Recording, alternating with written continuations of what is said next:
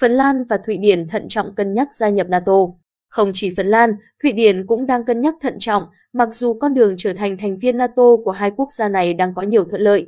Phần Lan đang cân nhắc và sẽ quyết định liệu có gia nhập NATO hay không trong những tuần tới.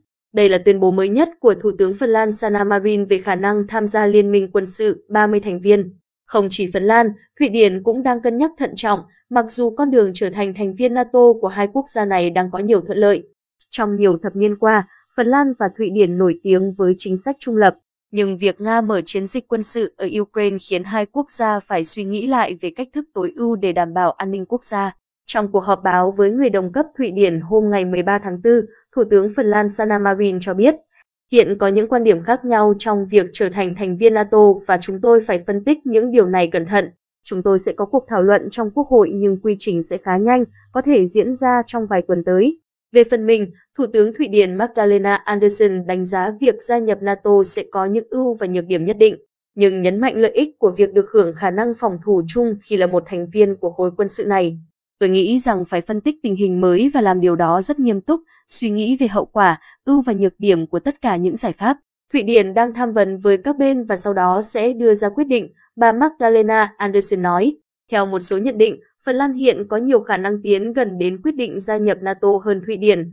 Thủ tướng Phần Lan Sanna Marin và Tổng thống Sauli Niinisto gần đây đi thăm một số nước thành viên NATO để đảm bảo sự ủng hộ nếu nước này gia nhập khối.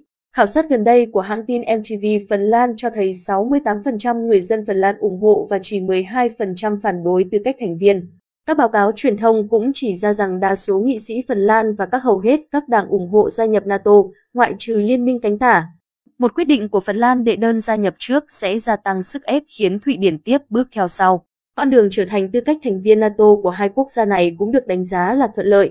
Với việc bổ sung Phần Lan và Thụy Điển, sức mạnh của NATO sẽ tăng đáng kể ở sườn Đông Bắc. Hai quốc gia có nhiều hoạt động hợp tác với NATO nên đáp ứng đủ tiêu chí, đồng thời sẽ là những nước đóng góp dòng cho khối. Tổng thư ký NATO Jens Stoltenberg cho biết quá trình phê chuẩn sẽ diễn ra nhanh chóng. Tuy vậy, chính sách trung lập của Phần Lan và Thụy Điển bấy lâu nay được đánh giá là mô hình lý tưởng cho nhiều quốc gia vì nó gắn liền với hòa bình và thịnh vượng. Triển vọng NATO mở rộng thành viên cũng có thể làm thổi bùng căng thẳng giữa Nga và NATO. Nga tuyên bố sẽ tìm cách tái cân bằng tình thế, làm cho sườn phía Tây trở nên phức tạp hơn để đảm bảo an ninh.